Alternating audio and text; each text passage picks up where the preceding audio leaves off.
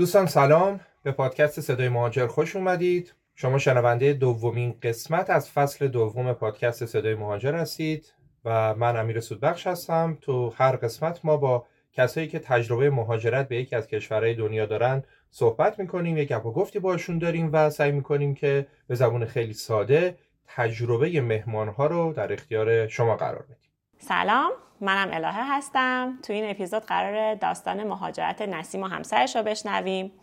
نسیم ابتدا تصمیم گرفت که به اروپا مهاجرت کنه اما داستانهای زندگی یه جوری شد که امروز صدای نسیم رو داریم از امریکا میشنویم. داستان مهاجرت نسیم پر از تغییره. از تغییر محل زندگی، سبک زندگی، تغییر شغل و حتی تغییر رشته تحصیلی. که بهتر از زبون خود نسیم داستانش رو بشنویم.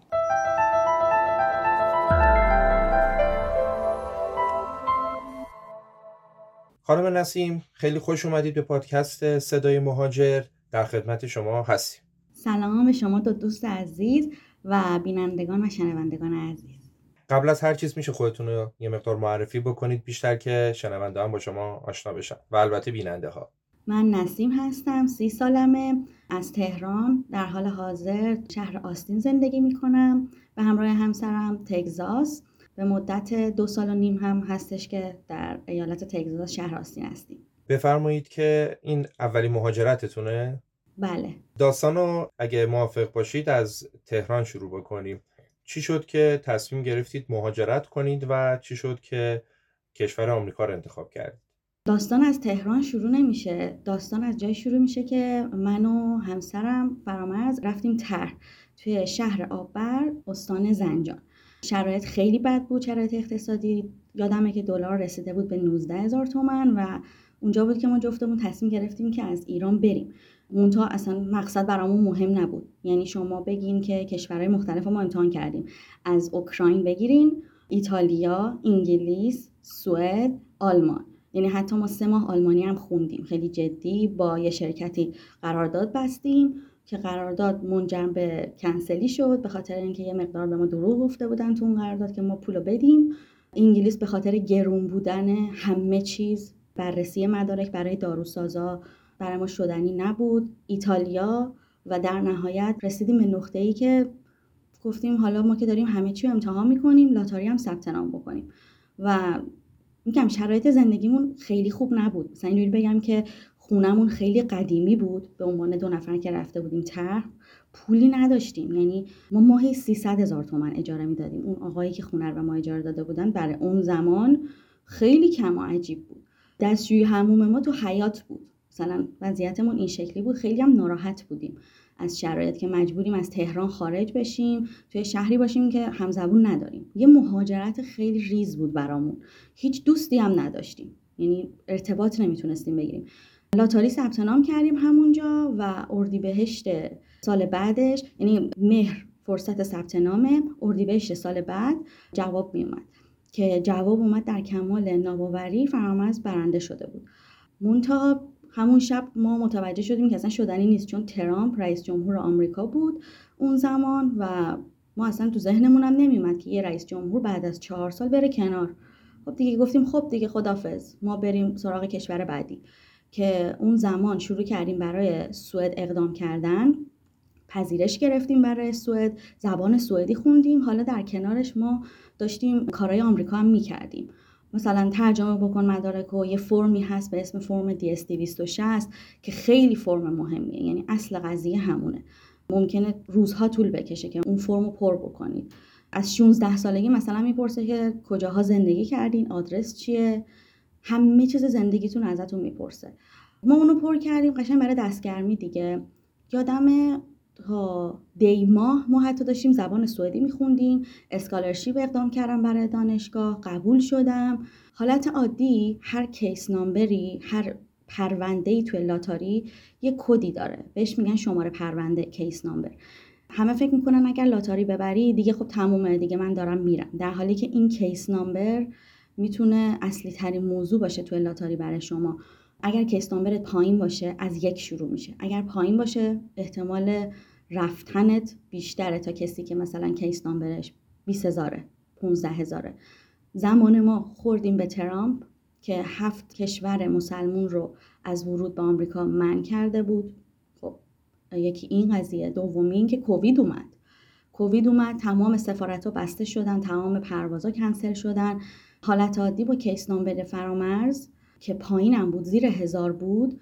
ما خیلی می‌تونستیم امیدوار باشیم که فرامرز به فکر این بود که اشکال نداره من پذیرش تحصیلی می‌گیرم از آمریکا اگر سوئد نشد. چون آرزوی فرامرز آمریکا بود که می‌گفت حتی اگه بریم سوئد در نهایت من میرم آمریکا. که خب برای من عجیب بود من برای چی اینقدر تلاش کنم برای سوئد؟ در نهایت ما کارهای پذیرشش رو ذره بردیم جلو خب؟ ولی هی می‌رفتیم جلو خبرهای خوب میشنیدیم. می‌گفتن بایدن میاد که بایدن اومد. روز اول شروع به کارش قانون رو برداشت قانون من سفر رو. من همچنان داشتم سوئدی میخوندم. یعنی نمی‌خواستم باور کنم که بخوام دل ببندم. آمریکا بشه بعد یه دفعه ای نشه. ما تا قبلش یه کلمه کشور امتحان کرده بودیم دیگه. اسفند ماه بود که یه دفعه فرمز اومد خونه گفتش که منع کرونا هم برداشتن. یعنی داشت همه چی واقعی می‌شد. من بازم داشتم سوئدی میخوندم. یعنی می‌دونین مسیر مهاجرت این شکلیه که همش بالا پایینه. یه لحظه خوشحال میشی یه خبر میشنوی سر مدارک سر اون کشور ناامید میشی. آخرای اسفند دیگه من خسته شده بودم از اینکه بین دو تا کشور موندم و نمی‌تونم تصمیم بگیرم چی کار کنم. چون دانشگاه به من گفته بود تا فلان موقع وقت داری؟ یادم تا 18 می وقت داری که پول دانشگاه رو بریزی. فروردین ماه دعوتنامه اومد برای سفارت آمریکا و دقیقا یک روز بعد از deadline دانشگاه من توی سوئد. یعنی 18 هم deadline دادن پول دانشگاه سوئد بود. 19 هم ما مصاحبه داشتیم توی سفارت آمریکا توی ارمنستان. که به من گفتن باید انتخاب بکنی. نمی‌تونی بگی حالا من بعدا پولو میریزم. که من گفتم من یه ریسک بزرگی می‌کنم دانشگاه سوئد رو رد می‌کنم شاید آمریکا به ما okay بده. که ما رفتیم وقتی بهمون گفت ویزا شدی ماسک هم داشتیم قشنگ یادمه. فقط چشمامون دیده می‌شد. اصلا نمی‌دونستیم چه خبره. اولین سالی بود که ترامپ رفته بود کنار و نمی‌دونستیم با ما چه برخوردی می‌کنن. چون زمان ترامپ می‌گفتن یا خانواده درجه یک باید آمریکا باشه یا قرارداد کاری داشته باشی. قرارداد پیشنهاد کاری هم نه. که ما هم نگاش کردیم. بابا می‌دونید یعنی چی؟ می‌دونید الان پاسپورتتون ازتون گرفتم یعنی چی؟ ما هم دوباره خیلی عادی. آره می‌دونیم. بابا ویزا شدیم. خیلی ممنون متشکرم. یعنی همونجا جوابو دادم به شما؟ معمولا این آره. شکلیه؟ نه معمولا اینجوری نیست. شوکه ما از این بود. کسی که سربازی رفته حتما میره بررسی بیشتر. بهش میگن پی کسی که مثلا شغل حساس داره کار دولتی کرده مقاله داده. از ما پرسید مقاله داری؟ ما گفتیم که فقط برای پایان ناممون. خب رشته ما رشته داروسازی یه سری می‌گفتن حساسه یه سری می‌گفتن نیست. یعنی ما همش توی یه ابهامی بودیم. بالاخره حساس هست ما شیمی خوندیم. شیمی حساس هست یا نه؟ فرمز معاف بود از طریق کفالت. و ما می‌گفتیم خب میگه که معافی. رشتت حساسه. واسه دولت هم که کار کرده بودیم. میگم برای ترک کار کرده بودیم تو شبکه بهداشت و بیمارستان. و وقتی گفتش که شما ویزای درجا شدین ما اصلا گفتیم خب نه دیگه داره مسخره می‌کنه. میشه همچین چیزی. که دیدیم واقعا پاسپورت رو گرفت و ما هم همونجوری حالت سرخوش بی احساس اومدیم بیرون. یعنی انگار توی فضای دیگه بودیم. بعد که اومدیم بیرون فهمیدیم چی شده تازه مثلا خب کدوم شهر بریم؟ چی شد؟ الان ما داریم میریم آمریکا؟ قبلش داشتیم سعودی میخوندیم. که تازه بعد از اینکه ما ویزا رو گرفتیم به فکر این افتادیم که حالا چه شهری بریم؟ ما که هیچی رو نداریم. اصلا پول چه جوری باید با خودمون منتقل کنیم؟ یه سه ماه درگیر در آوردن اطلاعات بودیم و اینا که شهرم واقعا نشستیم اکسل درست کردیم. به هر شهر به هر ایالت نمره دادیم توی هر کرایتریا. مثلا هوای فلان ایالت خوبه. یه نمره این. فلان ایالت خیلی سرده یه نمره کمتر. هر جایی که می‌خواستید می‌تونستید انتخاب کنید دیگه درسته؟ همه جا. یعنی کسی کاری نداشت که تو کجا میری. فقط یه آدرسی ازت تو سفارت می‌گیرن که بهشون بگی که گیرین کارد من کجا بره. بعد تو اون سه ماهی که برگشتید که دیگه سوئدی نخوندی که. اگه از من بود میخوندم چون فکر کنم الانم داری می‌خونی. بهش فکر می‌کنم. یه چیزی رو اینقدر رفتم جلو و بلا استفاده مونده ول کردم. حالا چطور اینقدر سوئد خیلی راحت مثل که کارت درست شد درسته؟ راحت ببین هر کشوری من احساس می‌کنم که یه راه ورودی داره و همه نمی‌دونن. مثلا رشته چیزی که مثلا من متوجه شدم رشته یوگا از یه کشوری بهت ویزا میده. دانشگاه سوئد برای کسایی که رشته درمانی هستن خب اینجوریه که میرن. زبان سوئدی می‌خونن توی دانشگاه به بهانه زبان سوئدی ویزایی می‌گیرن. از 6 ماه تا یک سال این ویزا هستش. می‌تونی تمدیدش هم بکنی. توی این زمان فرصت داری که امتحانای معادل سازی بدی. هیچ جای دنیا تا اونجایی که من می‌دونم رشته های علوم پزشکی این شکلی نیستش که شما مدرک مثلا داروسازی داری پزشکی داری بفرما برو کار کن. بعد یه امتحانایی بدی. ما فرصت داشتیم تو اون زمان یک ساله که داریم مثلا زبان سوئدی می‌خونیم امتحانای داروسازی رو بدیم. فکر می‌کنم دو تا امتحان بود به زبان سوئدی. خیلی هم خوشبینانه داشتم به قضیه فکر می‌کردم که ما حتما می‌تونیم توی ده ماه همه امتحانای عملی و نظری رو بدیم. ببین می‌خواستیم بریم. یعنی من برام مهم من فقط می‌خواستم برم از کشور. حالا سوئد چون خاله هم اونجا بودن و خواهرم هم دانمارک بود برای من خب خیلی چیز خوبی بود نکته خوبی بود. یه بارم قبلا سن 17 سالگی رفته بودم مسافرت. دیده بودم که خب بدک نیست. آدماش یه خورده سر در نسبت به ماها. ولی با این حال گفتم بهتر از اینه که با دلار 19 تومن اون موقع مثلا بخوام زندگی کنم. سیستم درمانی رایگان داشت. به بچه ها حقوق می‌داد. یعنی بچه ها کلا به سرپرستی دولت انگار در می اومدن ولی وقتی دیدم فرامز رویای آمریکا رو داره حتی اگه بره سوئد بازم راضی نیست گفتم من که از آمریکا چیزی نمی‌دونم ولی بریم بریم رویای تو رو زندگی کنیم. خب چرا؟ چه چیز خاصی داشت آمریکا که خیلی دوست داشت ببین فرامرز اون موقع الان من می‌تونم با اطلاعات بیشتری بگم چرا آمریکا خوبه ولی دید فرامرز اون موقع اون بود که آمریکاه. به هر چی بخوای می‌تونی دست بیابی. ولی الان اگه بخوام بگم چرا آمریکا و چرا حاضر نیستم به هیچ عنوان برم اروپا زندگی کنم شاید اطلاعات آپدیتی نداشته باشم از اروپا خب.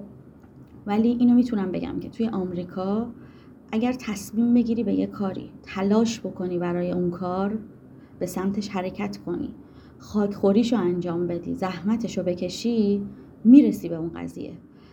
از کاری که خودم دارم انجام میدم تغییر رشته از داروسازی به برنامه نویسی بگیر تا اینکه مثلا یه نفر یه دفعه بشه رئیس یه شرکتی. شدنیه. یه سری چیزا تو ایران برای ما شدنی نیست. توی اروپا شدنی نیست. مثلا پولدار شدن به اون شدت. هر چقدر حقوقت بره بالاتر. و خب خاله من هست دیگه الان استاد دانشگاهه. ولی زندگی کاملا معمولی داره. حالا شاید رفاه بالایی داشته باشه ولی پول نمی‌تونه جمع کنه. خب حالا من جنبه پول در جمع کردن آمریکا رو خیلی کاری نداشتم و ندارم. اینکه من اگر چیزی رو بخوام بهش براش تلاش بکنم بهش می‌رسم و برام پیش اومد. به چشم خودم دیدم که بعد از یک سال وارد شدن به آمریکا چقدر احترام میذاشتم به این قضیه ای که من مثلا 29 سالمه دانشجوم قبلا داروسازی خوندم الان یه دفعه اومدم به نام خدا من بخوام برنامه نویسی بخونم. کسی نمیومد منو قضاوت کنه که دیوونه ای داری رشته ای می‌خونی که حقوقش خوبه. چرا می‌خوای عوض کنی؟ نفست از جای گرم بلند میشه. واقعا چرا همچین کاری می‌خواستی بکنی؟ یعنی چرا همچین کاری کردی؟ برمیگرده به هفت سالگی با کاغذ و مقوا خب یه جزو خانواده های معمولی حتی رو به پایین شاید بود بودیم اون زمان نمی‌دونم. لپتاپ درست کرده بودم برای خودم. مدرسه نمی‌رفتم همینجوری دکمه می‌زدم. بعد چهارم ابتدایی بودم یادم برام کامپیوتر خریدن ویندوز عوض می‌کردم. مثلا زبان انگلیسی بلد نبودم و یادم کامپیوتر کیس راننده سرویسمون رو گرفته بودم آورده بودم خونه داشتم براش ویندوز میریختم. چهارم ابتدایی پنجم ابتدایی بودم. یا دایی منو برده بود یه بار خونه یه نفر کامپیوترش رو تعمیر کنم. و متوجه شده بودم که چقدر دوست دارم که هی پای کامپیوتر باشم. هی بهش چیزی بگم انجام بده و اون انجام بده. ولی رفتم که جلوتر سنم که رفت بالاتر متوجه شدم که شاید بهتر باشه داروسازی بخونم. شاید درسم که انقدر خوبه بذار برم سمت رشته های بالاتر. متولد چندید شما 72 سال 90 وارد دانشگاه تهران شدم. خب البته چهارم دبستان کامپیوتر داشتید جزو قشر خوب حساب می‌شدید دیگه. من اولین کامپیوترم سال دوم دانشگاه. اولین باری که کامپیوتری که میگه این کامپیوتر قدیمی ها که قشنگ یادمه پنتیوم فور اونایی که مثلا همسن من هم افتخار می‌کردم کامپیوتر من پنتیوم four ه خب؟ چیزی هم که باهاش استفاده می‌کردم می‌گفتم برو تو یاهو عکس search کن. مامانم از اون بر بدایی می‌گفت یه وقت این نره چیزای بدی search بکنه و اینو بعد من اینجوری نگاه می‌کردم گفتم بابا چی میگی؟ من دارم میرم دنبال registry کامپیوتر registry کامپیوتر دستکاری کنم یه ویژگی خاصی به من بده. و داییم خیلی به هم یاد می‌داد. من زبان انگلیسی رو از کامپیوتر یاد گرفتم. شاید برای خیلی مسخره میاد. واقعا مثلا ارور رو می نوشتم می‌رفتم تو دیکشنری در می آوردم این مشکلش چیه؟ چه اتفاقی واسش افتاده؟ وقتی هم که وارد دانشگاه شدم کیه که داروسازی رو ول بکنه؟ مثلا یه دفعه بیاد بره دو سال بمونه پشت کنکور چون محروم میشی دیگه. اگر صندلی تو ول بکنی توی دانشگاه سراسری اون زمان حداقل این شکلی بود که دو سال از دادن کنکور سراسری محروم میشی.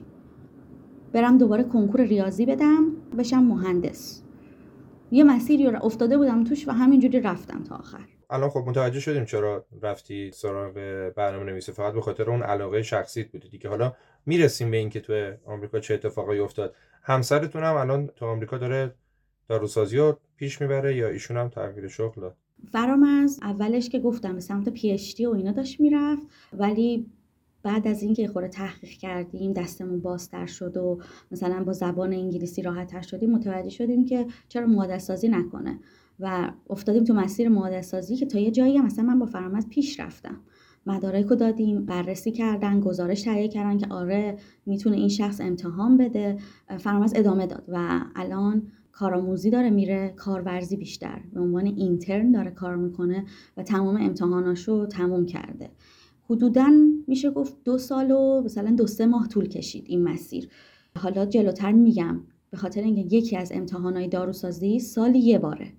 برخلاف پزشکی که میشه مثلا هر یه ماه امتحانش شد داد امتحان معادل سازی شو یکی از امتحانهای داروسازی اسمش FPGEE هست سالی یه باره. توی اکتبر برگزار میشه. قبول شدی شدی. نشدی رفت تا سال بعد. من برام کنجکاوی ایجاد شد. ببینم که نسیم جان چون یه اشاری هم کرد که مدت ها داشته زبان سوئدی میخونده. من می‌خوام ببینم سطح زبان انگلیسیشون به چه صورتی بود وقتی که وارد امریکا شدن. فراموش کردم بگم اون وسط که هی کشور به کشور می شدیم موقعی که داشتیم به ایتالیا فکر می کردیم قرار بود که بریم پیشتی بخونیم و حالا شاید من پزشکی بخونم و نیاز به آیلز داشت. اونجا شروع کردیم آیلس خوندن. برای آیلس خوندن اولش که خب خیلی سطحمون بالا نبود با کسی صحبت هم نمی کردیم ولی در نهایت فرامرز آیلس هفت و نیم تونست بگیره. من آیلس شیش و نیم آره. من شیش و نیم گرفتم فرامرز هفت و نیم. ولی میگم آیلس که می‌گیری همه فکر کنن که خب وقتی بالای نمرت خب دیگه تمومه. خیلی خوب حرف می‌زنی. نه اصلا اینطور نیست. حالا در جلوتر میگم speaking ی که ما تو امتحان آیلتس میدیم یا تو ایران مثلا یه ذره حرف می‌زنیم خیلی متفاوته با چیزی که تو آمریکا می‌بینی. ولی در صورت هفت و نیم هم کم نیست دیگه. هفت و نیم خیلی نمره خوبیه. هفت و نیم آره نشون میده که تو گرامر بلدی. تو بلدی بنویسی. خب متوجه میشی listening. ولی اصلا کلا آیلتس یه بیشتر مهارت تا علم. آکادمیکه دیگه برای دانشگاه به درد می‌خوره اما لزوما برای زندگی آره. فایده ای نداره. اگه طرفم خود آیلس و ممکنه یه نفر مثلا آیلس هشت بگیره ولی اصلا نمی‌تونه ارتباط برقرار کنه. یعنی من آیلسی که اون موقع گرفتیم و اصلا به نظر من حساب نمیارم. واسه همین اصلا چیزی نگفتم. چون به نظرم انگار هیچ تأثیری نداشت. آره اعتماد به نفس داشتیم ما برای شروع. ولی به نظر من وقتی خیلی زبان ما پیشرفت کرد که اومدیم اینجا و مجبور شدیم حرف بزنیم. شروع کردیم سریالا و فیلم های اینجا رو با زبان خودشون گوش کردن. اما من عضو می‌خوام سوالم اینه برای ورود به دانشگاه شما به مدرک آیلس نیاز داشتین یا خیر؟ برای ایتالیا رو میگین یا برای آمریکا؟ نه برای همین آمریکا رو میگم. اونجا که همسرتون رفتن داروسازی ادامه دادن برای دانشگاه شما به همچین مدرکی در هر حال احتیاج آره، دارین درسته؟ آره. دو سال زمانش بود که یه خورده لب مرز بود. اگه می‌خواست برای دانشگاه اقدام بکنه واسه همین شروع کرد برای تافل خوندن که حالا این تافل هم در نهایت برای معادل سازی کمکش کرد. ولی آره حتما به عنوان کسی که اینترنشنال هستی ازت مدرک رو می‌خوان. حالا می‌خوای اینجا باش ساکن باش می‌خوای از خارج از کشور اقدام بکنی. خب خانم نسیم شما گفتید که طبق یک اکسلی و طبق امتیازاتی که می‌دادید شهر محل اقامتتون رو انتخاب کردید و حالا به هر نحوی بود با توجه به توضیحاتی که دادید اومدید به آمریکا و گفتید که در آمریکا هم خیلی پشوانه و فامیل و دوست و اینا هم نداشتید درسته؟ دوست تو ایالت های دیگه داشتیم ولی هیچ فامیلی یا کسی که بتونیم بریم پیشش بمونیم حتی دو سه روز هم نداشتیم یعنی وارد شهری شدیم که حتی هیچ دوستی هم نداشتیم. خب چی کار کردید؟ همون اول روزای اول خونه زندگی اینا رو چیکار کردید؟ برامون میگید. تونستیم از ایران با فیلتر شکن یه هتلی رو پیدا بکنیم ولی پولش رو نمی‌تونستیم بدیم. از طریق خالم یه پول بیانه بهشون دادیم و اینا. گفتیم که وقتی اونجا اومدیم هزینه رو میدیم که قبول نکردن. ما از طریق خالم مجبور شدیم به پولی بدیم.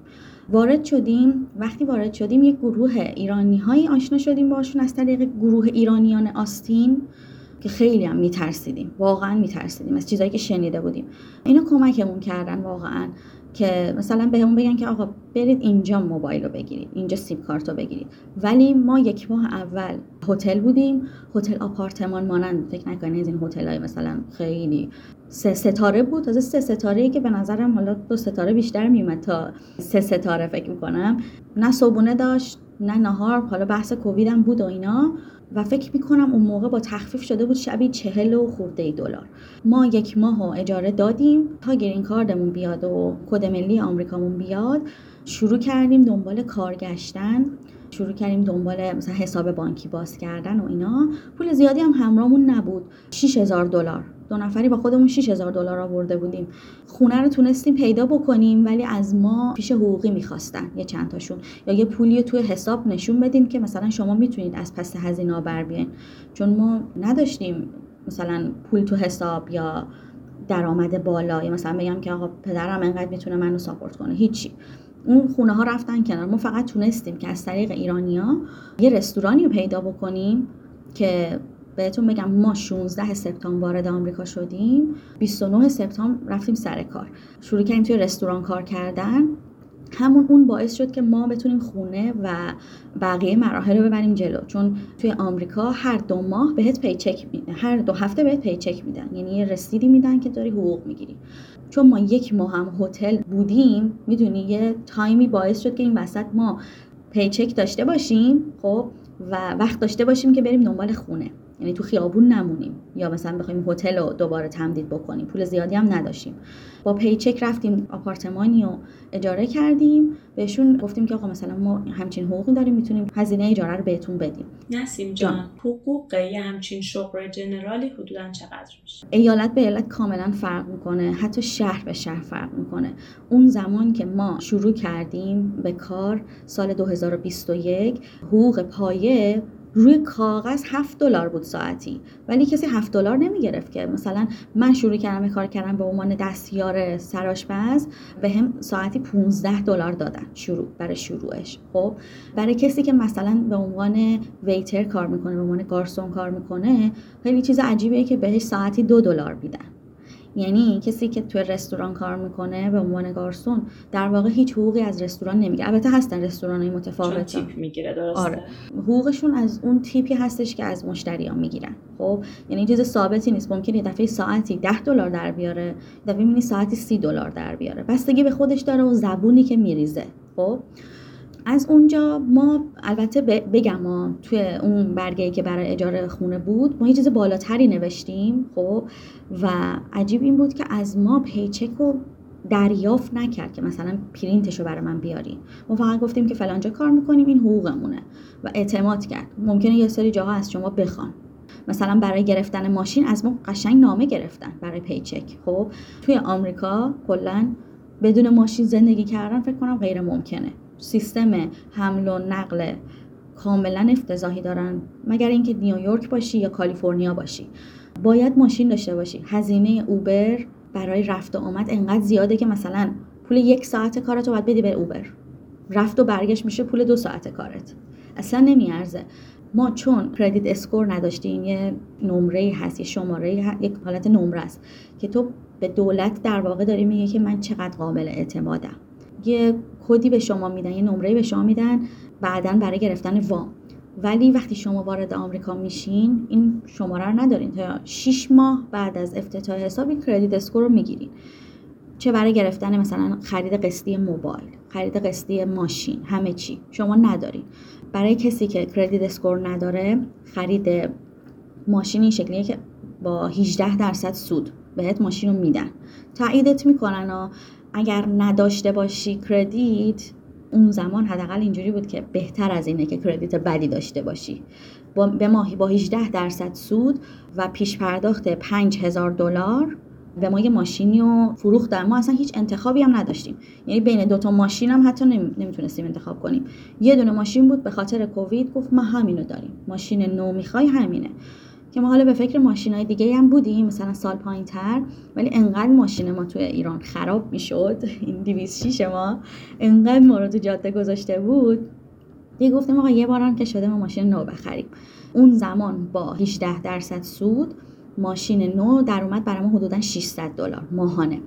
بعد از گذشت 6 ماه که کردیت اسکور ما اومد به خاطر اینکه داشتیم قسط می‌دادیم. مرتب داشتیم قسط می‌دادیم. یعنی عقب نمیافتاد. خب ما هم که مثلا اول مهاجرت کردیم ترسویم دیگه.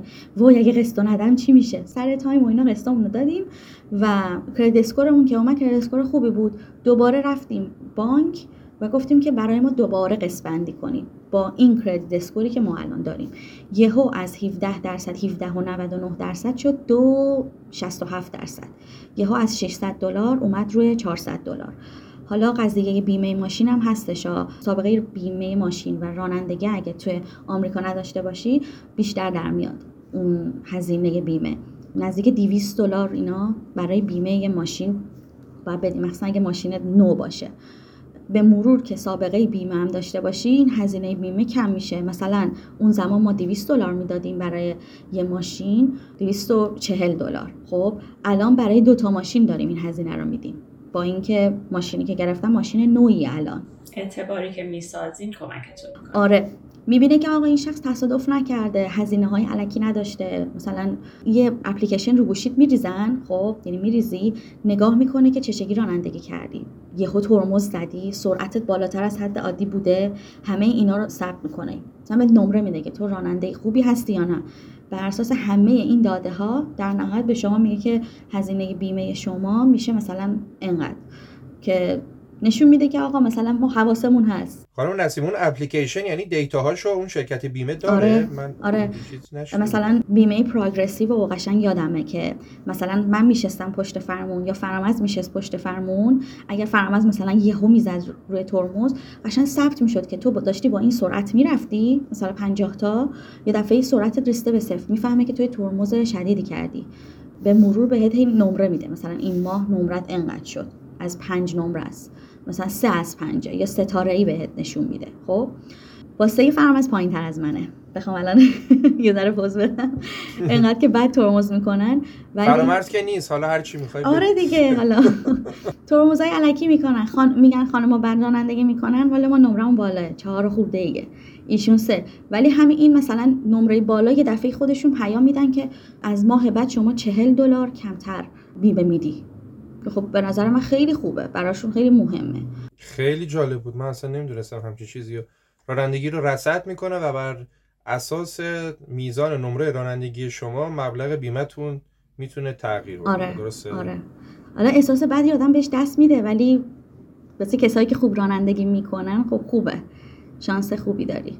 خب ببینم شما اول که اومدید داشتید کار می‌کردید اون حقوق حالا توی رستورانی که داشتید می‌گرفتید به فرض اگه قرار بود شما دو سال اونجا بمونید کار بکنید با همون حقوق رستورانتون از پس هزینه های زندگیتون برمی اومدید هزینه هایی که مد نظرمه اجاره خونه و هزینه های روزمره یه زندگی در حد متوسط. خب، این, این سوال به نظرم واسه تمام کسایی که دارن حالا از مهاجرتی غیر مهاجرتی میان خیلی مهمه.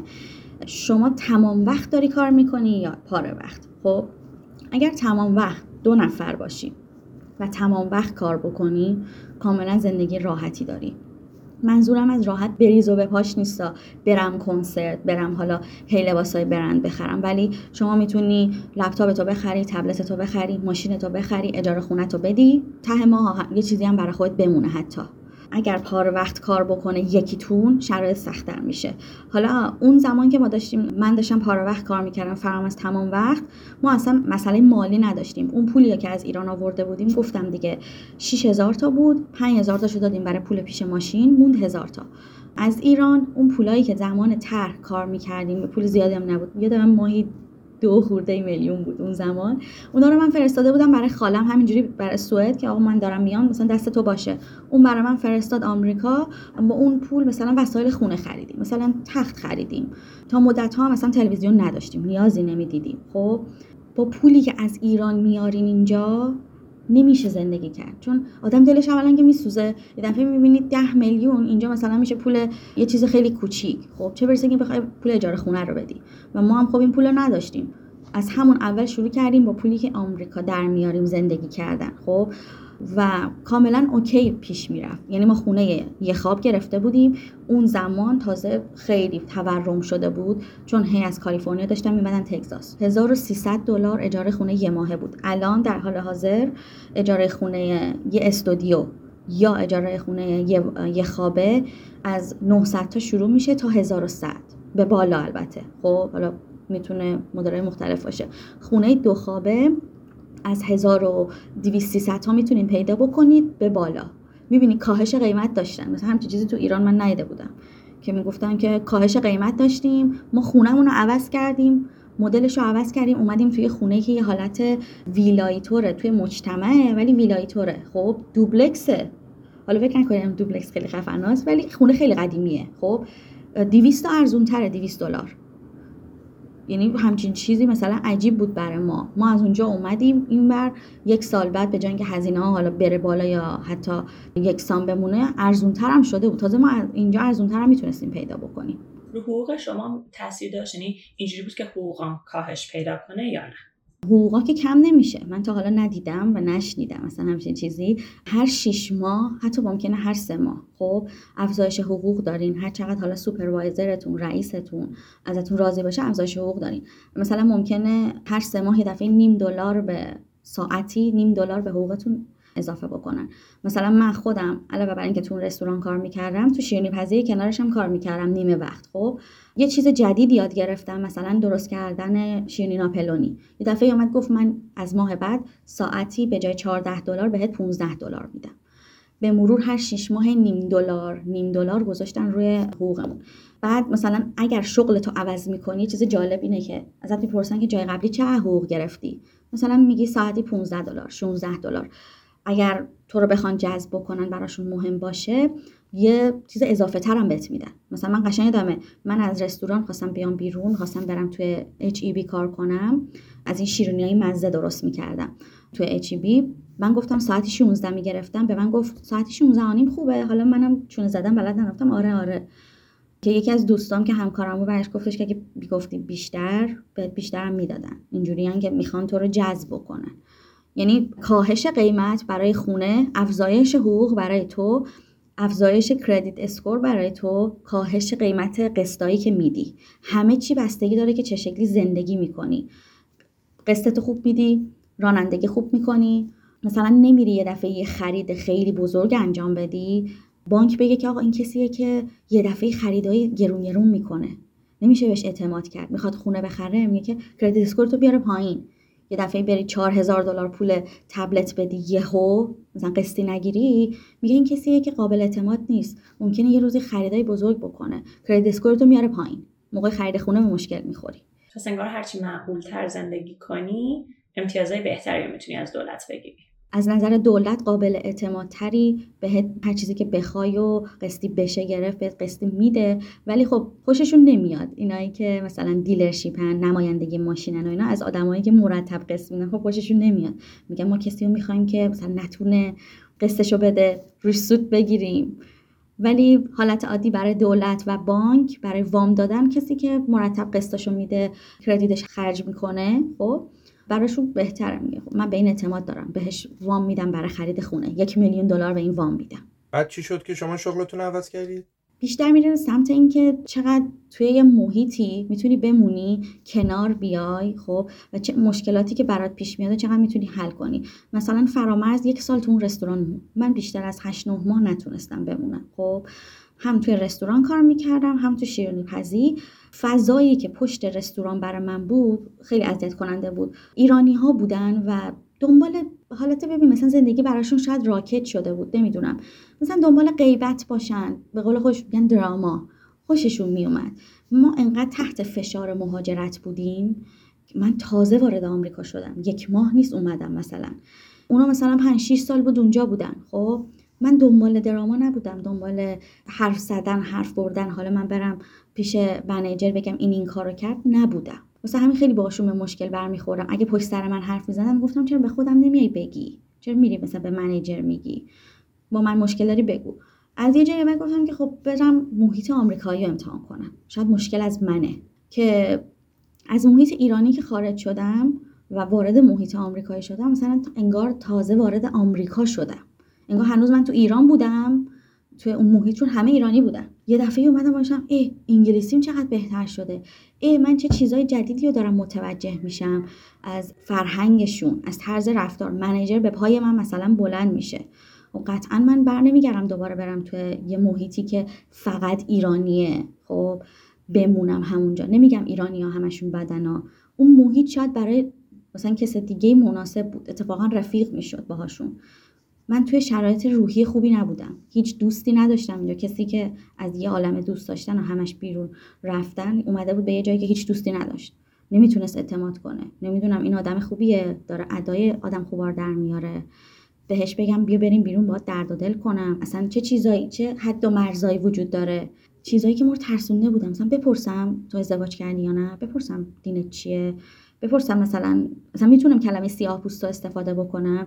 هی اولاش هی خودت می‌کشی عقب که اینا رو نپرسم. دوست کره داشتم تا مدت ها روم نمی‌شد ازش بپرسم از کجای آسیا هستی. فقط متوجه می‌شدم چشم بادومیه.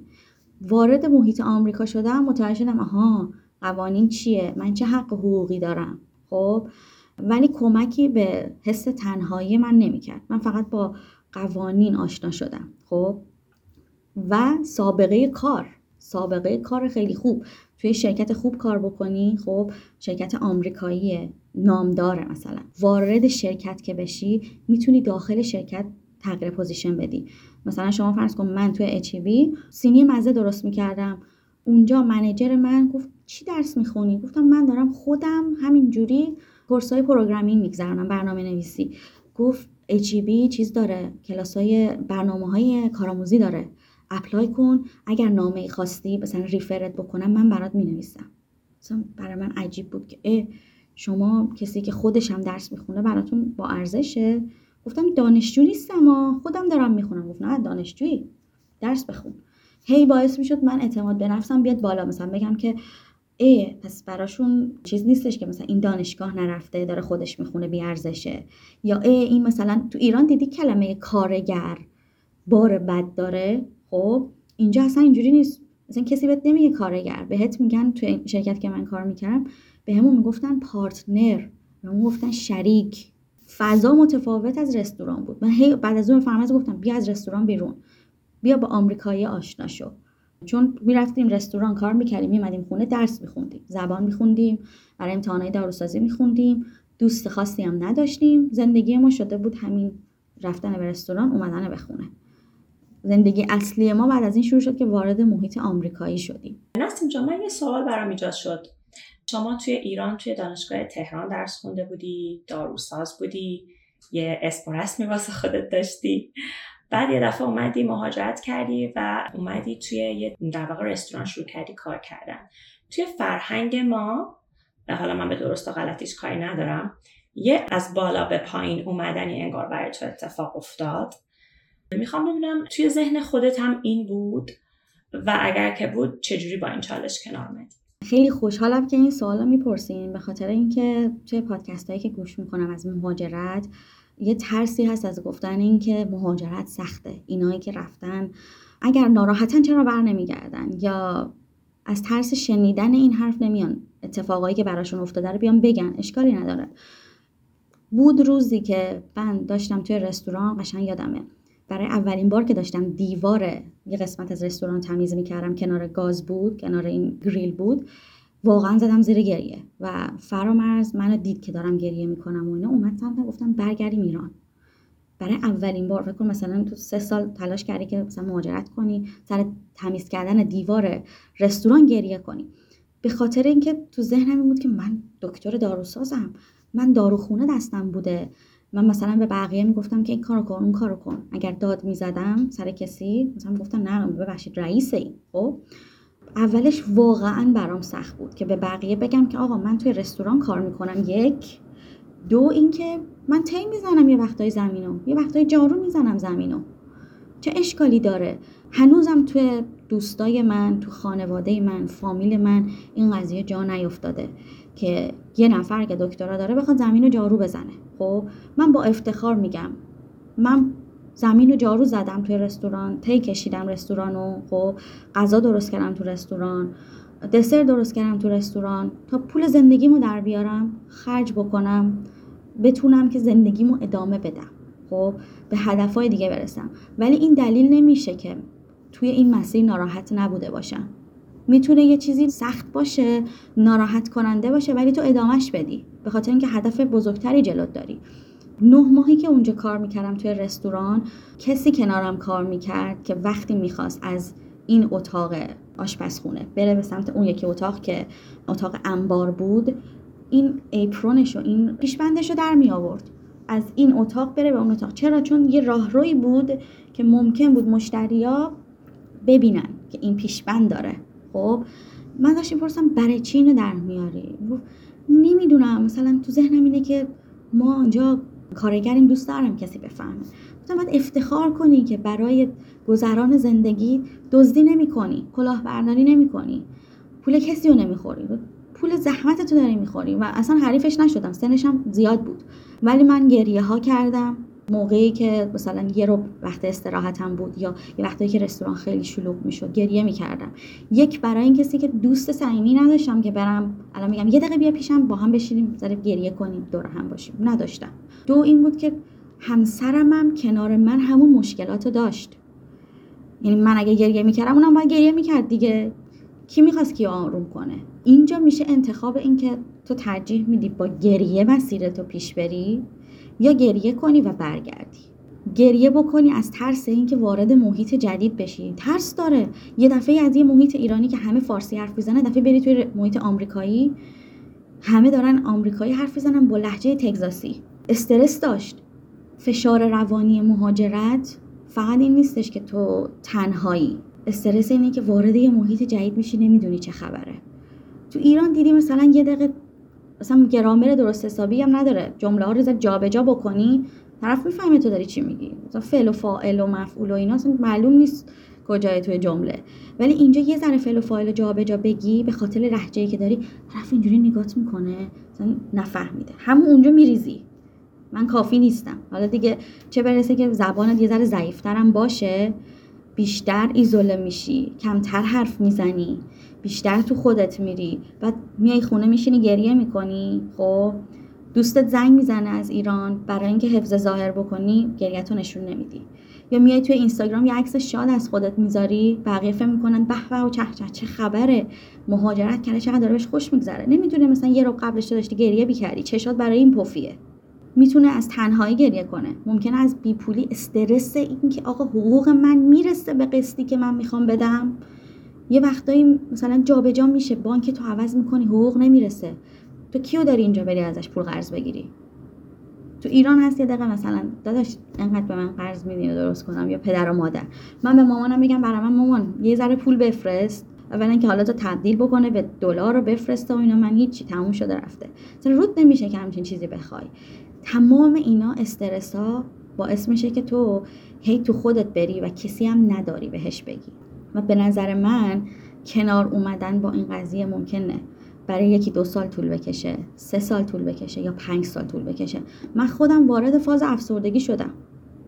مثلا بدون هیچ خجالتی بدون هیچ بخوام حالا سرخه وای نه من افسردگی من افسردگی داشتم. من 6 7 ماه اینستاگراممو بستم. چون از اینکه می‌دیدم بقیه انقدر خوشحالن و من نمی‌تونم فیلم بازی کنم عکس بذارم لبخند بزنم. رفتم. گفتم بذار بقیه خوشحال باشن. مثلا من میام گریه هم بذارم یا بیام بگم نه مهاجرت نکنید سخته. من شرایط سختی رو دارم میگذرونم. ترجیح میدم رو خودم کار کنم. بشینم گریهمو بکنم درسمو بخونم فلان کنم. قشنگ یادمه که وقتی رشتم رو عوض کردم اون روزی که بلند شدم از خواب تافل رو کنسل کردم برای اینکه داروسازی رو ول کنم. انقدر گریه کردم دختر تو هفت سال درس خوندی دو سال رفتی تر نه سال. نه سال تا می‌خوای بذاری کنار بری برنامه نویس شی فشار داشتم. نه سال زندگیت پوچ. به بقیه چی می‌خوای بگی؟ بقیه چی میگن؟ پدر مادرت میگن که نه سال تو زحمت کشیدی دختر دیوونه یا به دوستان من به هیچکی نمی‌تونستم بگم. سه چهار ماه گذشته بود من داشتم برنامه نویسی میخوندم به کسی نگفته بودم. ترس از قضاوت ترس از اینکه به بقیه بگم من میترسم ولی می‌خوام این مسیر رو برم. رفتم کالج ثبت نام کردم تازه من شروع کردم که سلام راستی من امتحان داروسازی رو ندادم. یعنی تو این مدت همه فکر می‌کردم من برای امتحان داروسازی می‌خونم. با ترس و لرز گفتم. خیلی چیز جالبیه که بگم که من ترم یک واقعا با گریه جوری سرازیر می‌شد گریه. مشقامو می نوشتم انشا می نوشتم ترم یک سخته برام انشا نوشتن. سر کلاس شرکت کردن. استاد داره انگلیسی حرف می‌زنه. من دارم هی نگاه کنم نمی‌بینه که من این خارجیم اینترنشنالم. باید یه ذره آروم طرف بزنه لحجهشو کم کن همینجوری داشت مشقا رو می‌گفت. و من ما تو مبهوت مونده بودم که خب الان اگه من این درس رو بیفتم چی؟ چی میشه؟ با من چی کار می‌کنن؟ با گریه مشقا می نوشتم آیا من می‌تونم با این صحنه رو مثلا استوری بذارم؟ بیام استوری بذارم که ببینید مهاجرت این شکلیه. شما برای انجام دادن یه مشقی یه انشاء یا یه تسته چنان استرسی داری که گریه می‌کنی ولی این شانس رو نداری که ولش کنی. چرا؟ شیفت شب کار می‌کردم اچیبی که روزا درس بخونم کلاسامو شرکت کنم. سه شب تو هفته از ساعت نه شب کار می‌کردم تا پنج نیم صبح. پنج نیم میومدم میخوابیدم. تا ساعت یک دو بلند می‌شدم درس میخوندم. امتحانا رو بده. بعد مثل ایران نیست اینجا که مثلا یه میان ترم باشه یه پایان ترم باشه. هر هفته کویز. سر هر کلاس ازت سوال می‌پرسن. افسردگی داشتم. افسردگی تنهایی داشتم. افسردگی فشار کاری داشتم. خود شیفت شب فشار کاری بود و کسی هم نبود بهش بگم. اگه من میومدم مثلا اینو عنوان می‌کردم تو فضای مجازی می‌گفتن ناراحتی برگرد. دلیل نمیشه که شرایط سخت من گریه می‌کنم. همون دلایل کافی باشه که من برگردم ایران. نه من نمی‌تونستم ایران بمونم. ولی می‌تونم گریهمو بکنم که با اجازهتون. بذار گریهمو بکنم. ولی خب تصمیم این بود که به کسی نگم. نسیم جا الان شما دارید کار برنامه نویسی می‌کنید داره؟ درسته. کارشو نه. الان دارید درس درسشو می‌خونم. آره. هم توی کالج کار می‌کنم هم درس دارم می‌خونم. شروعش این بود که من فکر می‌کردم برای کالج باید امتحان زبان بدم. که حالت عادی میری یه امتحان تعیین سطح میدی یه امتحان حالت مثلا ریاضی و ازت می‌گیرن و می‌تونی هر رشته که می‌خوای بخونی خب؟ به 100 درصد پذیرش داره این کالج. حالا ممکنه کالج های دیگه هم باشن که اینجوری نباشه. این کالجی که من رفتم 100 درصد پذیرش داره. منتها مثلا باید یه سری امتحانا بدی. من چون مدرک دکترامو ارائه دادم خب؟ مثلا من پرسید مدرک دیگه ای داری؟ من گفتم یس. نمی‌دونستم. همینجوری زدم. نگو که اگر می‌زدم نه باید امتحانای زبان رو می‌دادم. از من امتحان زبان نگرفتن امتحانای ریاضی رو نگرفتن همون نیمچه کنکور بهش میگن TSI و انتخاب رشته کردم شروع کردم به درس خوندن به من گفتن که دولت کمک هزینه میده برای کسایی که دارن درس می‌خونن. اپلای کردم اولش به هم دادن یعنی هزینه تحصیل منو کامل دولت داشت می‌داد. خب بعد گذشت دو ترم به من خبر دادن که من همچنان کار می‌کردم اچی بیا یعنی هم درس میخوندم هم توی کالج داشتم درس میخوندم. به خبر دادن که شما نمی‌تونی رایگان تحصیل کنی از دولت رایگان. پولشو بگیری که سر رایگان تحصیل کنم چرا گفتن که شما یه مدرک دیگه ای داری؟ گفتم باشه راه حلتون چیه؟ گفتن که می‌تونید وام بگیرید.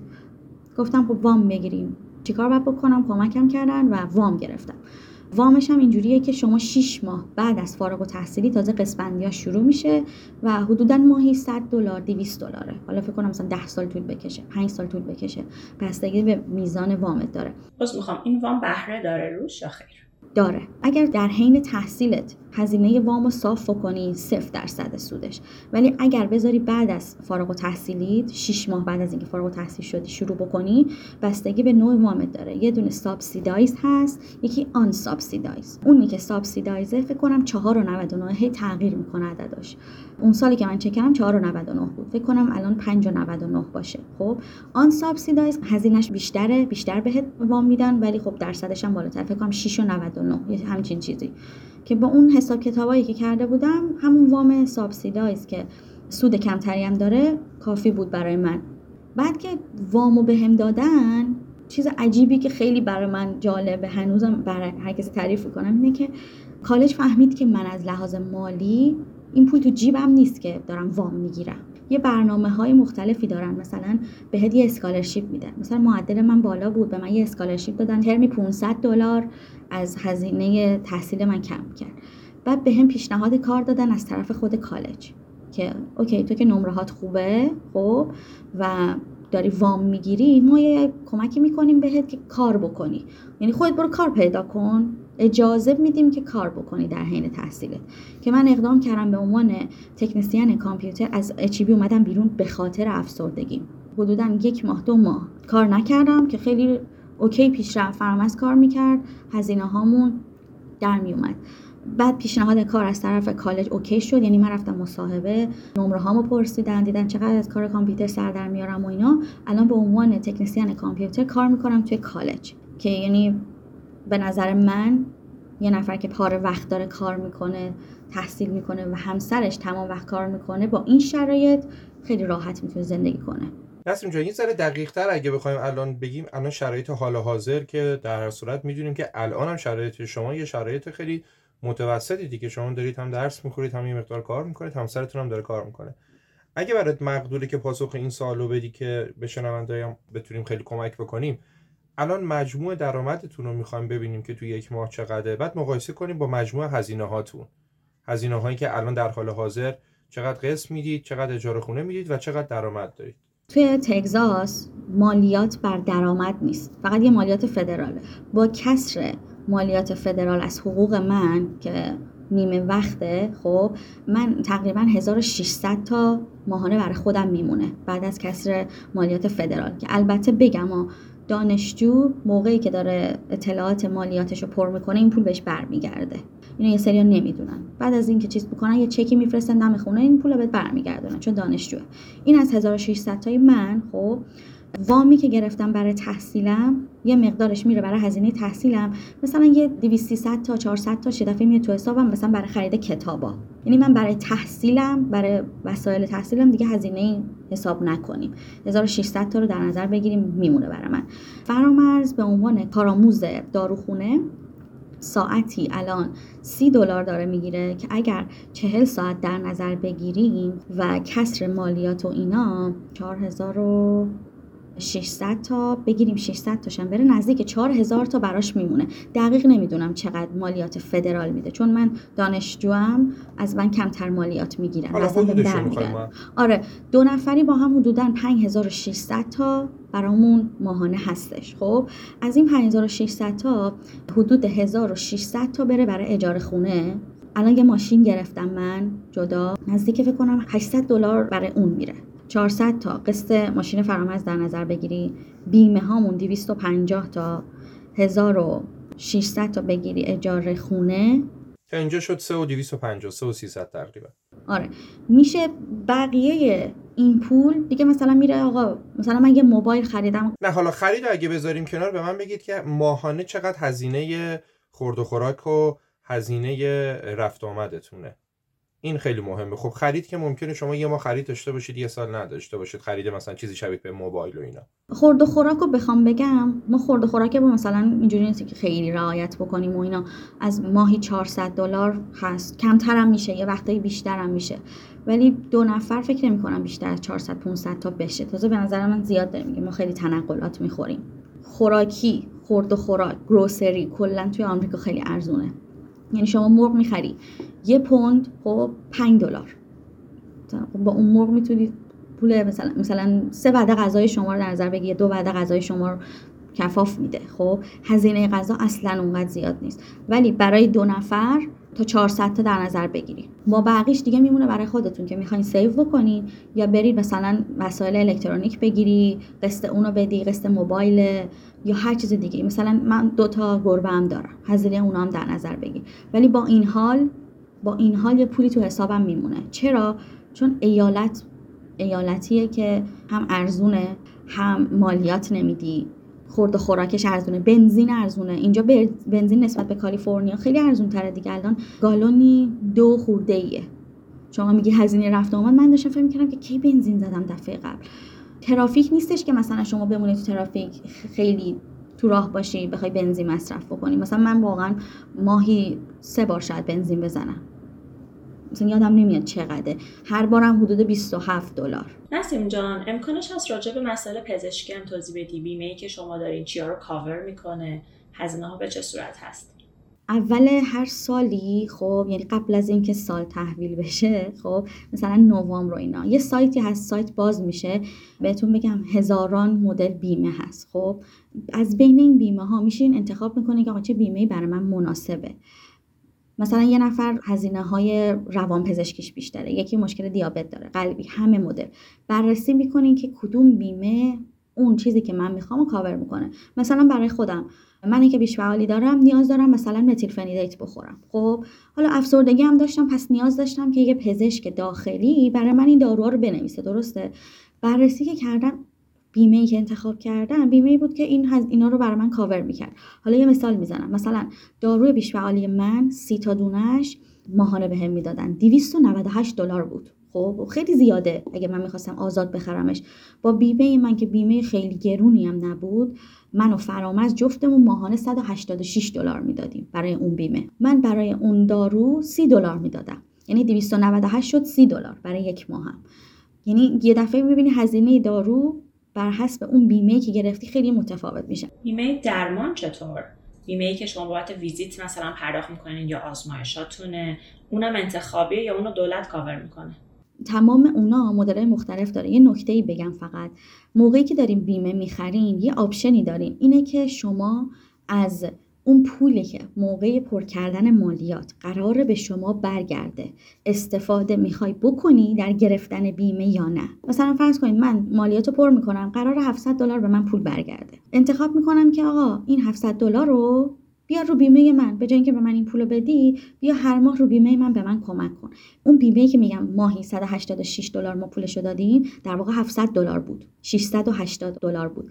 که یه مقدارش رو دولت می‌داد یه مقدار که چه کنم بیشترش دولت داشت می‌داد. خب ما 186 دلارش رو داشتیم می‌دادیم. نزدیک 500 دلارش رو داشت دولت می‌داد. هزینه دکتر عمومی 40 دلار بود. هزینه پزشک متخصص 120 دلار بود. اورژانس و مسائل دیگه مثلا جدا برات یه جور حساب شد مثلا من یادمه یه بار ما زنگ زده بودیم اورژانس سر قضیه رایگان. هیچ هیچ هزینه برای من در نیومد. یه بار رفتیم خودمون رفتیم اورژانس یعنی زنگ نزدیم آمبولانس بیاد. اونجا هم برای من رایگان در اومد. در حالی که بیمه ای که من داشتم بیمه خیلی گرونی نبود.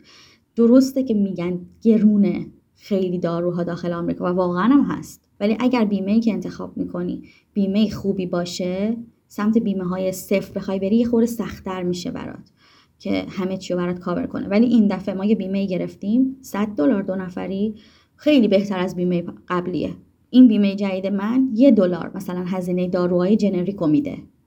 بستگی داره چه بیمه می‌گیری و انتخاب می‌کنی که از پولی که مالیات قراره بهت برگردونه آیا بهت برگردونه استفاده بکنی یا نه. خیلی هم خوب نسیم جان. خیلی خوشحال شدیم که تو این قسمت در خدمتتون بودیم. خیلی لذت بردیم از اطلاعاتی که بهمون دادین. اگر که نکته هست که بخوای در پایان اضافه کنی منتظریم که ازت بشنویم. فقط می‌خواستم این نکته رو بگم که هر کسی به هر روشی که مهاجرت می‌کنه داره این پادکست رو می‌بینه یا میشنوه سخت بودن مهاجرت برای یک نفر رخ نداده برای همه است. یه نفر می‌تونه صداش در بیاد و بگه که برام سخت بوده. یه نفر می‌تونه نگه و میگذره. عادت می‌کنین بزرگ میشین به محیط عادت می‌کنین. پیشرفت می‌کنین و بعد گذشته دو سال سه سال یا حتی یه ذره طولانی تر به اون چیزی که می‌خواین می‌رسین. و اینکه خواستم تشکر کنم که منو به برنامهتون دعوت کردین. خیلی خوشحال شدم پیش شما. دو دوست عزیز هستم. امیدوارم که کمک کننده باشه. متشکرم. خسته نباشی. مرسی از تو. ممنونم. روز و شبت بخیر در آمریکا. خدا نگهدار. خدا, خدا.